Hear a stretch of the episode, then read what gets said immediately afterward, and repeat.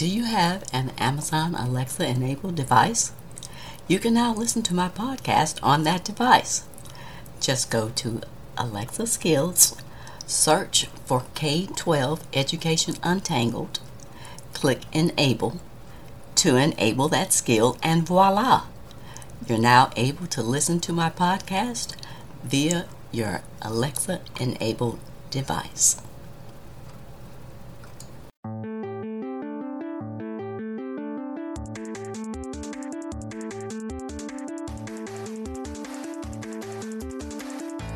Welcome to another episode of K 12 Education Untangled. My name is Dr. Kim Fields, former corporate manager turned educational researcher and advocate, and I'm the host of this podcast. I got into this space after dealing with some frustrating interactions with school administrators and educators, as well as the micro discriminations that I faced as an African American mom raising my two kids who were in the public school system. I really wanted to understand how teachers were trained and what the research provided about the challenges of the public education system. If you're looking to find out more about current topics in education that could affect you or your children, then you're in the right place. On today's episode, I'll be discussing my thoughts on doing what's required. I was half listening to my husband bellyache, complain, and whine about being quote unquote domesticated. In his monologue, which he rehearses about three times a week, every week, he lamented about having to do the laundry, cook meals, make the beds, do some cleaning as if those tasks were somehow beneath him to do. In other words, it seemed as if his perspective was that he shouldn't have to do these menial tasks, that he should be doing more important things. As my patience was growing thin, I simply stated, we do what's required. Simple yet profound, and thankfully, it shut the prologue of Poor, Poor, Pitiful Me down. This is what led to today's topic in this episode. We do what's required, whether that's for the smooth running of a household, a business, or a family unit. It's just the reality if there is to be efficient productivity in daily operations. I'll discuss each of these areas one at a time. The smooth running of a household involves doing what's required. It's not about attitudes like whether I feel like it procrastination, or disorder because doing nothing is easier. It's about doing the work that's required in order for the household to function effectively and efficiently. Can you imagine the state of the household if everyone in that house decided that they didn't want to or didn't feel like doing the tasks that were required? It would be a disaster. The work could be divvied up between those who are old enough to handle the responsibility and can do the job well, and everyone needs to pitch in. There's no magical wand that's going to make everything go away or be put in order. You just have to put the work in. You typically eat every day, so groceries need to be purchased. Meals need to be prepared and cooked. Dishes need to be washed. And even if you use paper plates and cups and plastic utensils, the pots that you cook the food in still need to be washed. Of course, this too could be avoided if you are a microwave user. However, the microwave still needs to be cleaned.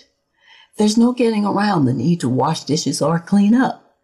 The trash also needs to be emptied on a regular basis. Floors need to be swept and mopped, and carpets or rugs need to be vacuumed.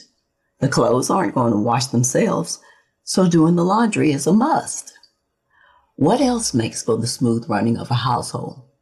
Finances and money management, technology, kids and daycare or pre-K or the K-12 public school system. It's no secret that we need to do what's required to keep our home finances in order for the household to run smoothly. However, we often overlook a few other aspects that are part of keeping a house running well. Technology is one of those factors that we cannot ignore. We should make sure that we have easy access, not just to basic entertainment, but also educational shows and resources for our children in K through 12 school. Someone also needs to take the lead on repairing and ensuring that technology functions at the highest levels. Having the technology for your children helps them to stay up to date with their classes while also adding much needed stress relief into the day to day life. Overall, taking care of all these factors is important for the smooth running of the household. And for many of you, the traditional notion of smooth running household is predicated on the we do what's required attitude. Other items that help maintain a smooth running home include enrolling kids in daycare or pre-K, even keeping up with the K-12 school schedule and coordinating those schedules so that each person knows who's dropping the kids off and who's picking them up. Maybe sometimes finding babysitting services now and then will ensure time for the partners to bond with each other, which is also important. With many households having two working parents, it's become commonplace for some people to hire external help like gardeners, housekeepers, etc., to create a balanced family environment where everyone can feel secure and relaxed while the chores are taken care of. All in all, when we understand our roles accordingly and take proactive steps to fulfill them efficiently, it can achieve a harmonious household that runs smoothly. While we're on the subject of household chores, there really is no division of labor for the adults. Men can wash dishes, wash clothes, sweep floors, dust, vacuum, clean the bathrooms, and take out trash just like women can. Men can also cook, go grocery shopping, and take care of the kids, just like women can. There are some areas where one adult may have special skills over another, and for those areas, that adult should take the lead. However, this doesn't mean that the other adult is off the hook. We do what's required. I remember one time when I was a child that my mother got sick with the flu and was unable to do her usual activities around the house, like bathing the kids, feeding the kids, combing the girls' hair, which was an undertaking since there were three girls in my family, helping with homework. And my father had to step up and take over those activities for about three days until my mother was well.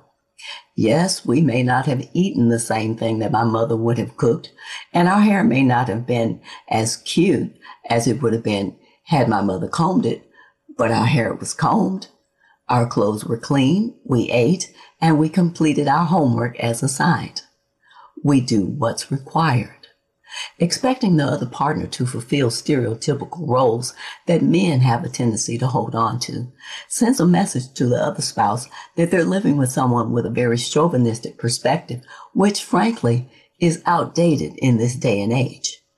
That perspective can lead to resentment, anger, and disregard by the other spouse. A difficult conversation will need to ensue. Well, let's face it, if we're talking about speaking to our male spouse or partner about this, it's going to take more than one difficult conversation.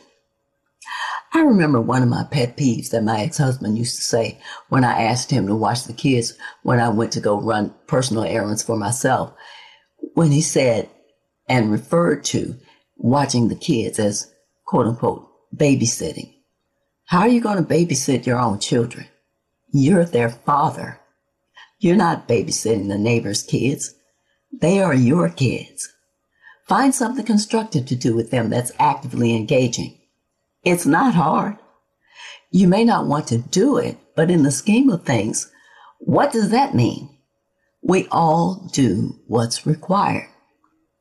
Guys, I'll share a word of wisdom here.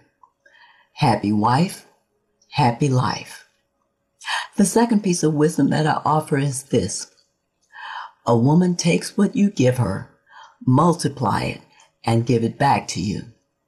Regarding a house, a woman can turn a structure into a home by adding her special touch, special items, certain furnishings and pictures to make that structure feel warm and welcoming.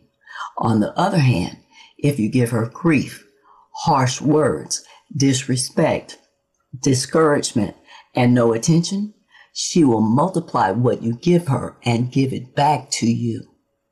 She's just doing what she's naturally built to do. Wise words to consider. Children aren't off the hook either. They can and should be assigned chores that are age appropriate. It helps them to understand what belonging to the family means and what the smooth running of the family unit as well as the household means. This teaches them responsibility and accountability. There should be no allowance associated with typical household chores. Now, if there are special tasks that you want your child to do that are above beyond the smooth running of the household, like cleaning the baseboards, polishing silver, cleaning out the garage, clearing out old newspapers and magazines, cleaning the windows and window sills inside and out, etc., then you might consider paying an allowance for those chores. Otherwise, completing the household chores that are age appropriate for each child should be a requirement in which everyone pitches in. In business, how would a business run effectively and make money if everyone in the business did things when they felt like it? The simple answer is it wouldn't. If a business isn't making money, it wouldn't be a business for very long. Everyone in the business or the company has a specific role to play in order for smooth operations of the business to occur on a daily basis. Whether you love your job or dislike what you're doing at the current moment, there are aspects to that job, even if you love it, that you don't like doing. It doesn't matter. The work still needs to be done because we do what's required. After all, we do what's required in business, like setting high standards for employees to follow, adhering to budgets and timelines, and going the extra mile to produce exceptional results. Those activities generally require motivation and foresight, which only adheres to a formal structure that can inspire. We demand accountability from our workforce because we are responsible for running a successful enterprise. We make money by doing work productively and economically. Therefore, if everyone did things when they felt like it, we would be unable to achieve commitment and organization necessary for any business endeavor. It appears that while we may need flexibility within the system to meet unpredictable demands, without rigor and procedure, businesses would not have the means of long-term success or commercial gain. The reality is we do what's required in business to both remain successful and to make money. If we were to imagine a hypothetical situation in which we all simply followed our own individual whims, we would quickly find that we can't adequately fulfill the necessary requirements of a successful business model. For it to become profitable, there must be commitment, coordination, and collaboration between staff members, as well as a disciplined approach to each aspect of running the business, including marketing, sales, and customer support. There can't be any wavering when it comes to achieving the desired task at hand. It's necessary to work together with an aligned focus in order to reap the rewards of profitability. Doing what's required is not an option. It's a necessity for the smooth running and efficient running of a household, for the hierarchical cohesiveness of the family unit, and for the profitability of running a business. As is the usual case for these personal story related episodes in which I close with either a quote or a clean joke, I provide the following quotes for you to ponder. If we change the way we look at things, the things we look at change. Wayne Dyer. Remember not only to say the right thing in the right place, but far more difficult still, to leave unsaid the wrong thing at the tempting moment. Benjamin Franklin.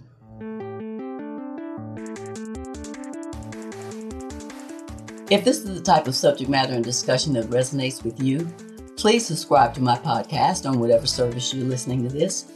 Also, I'd love to hear from you, so please leave me a comment a rating, or a review, and share this episode with anyone that you think would find it valuable.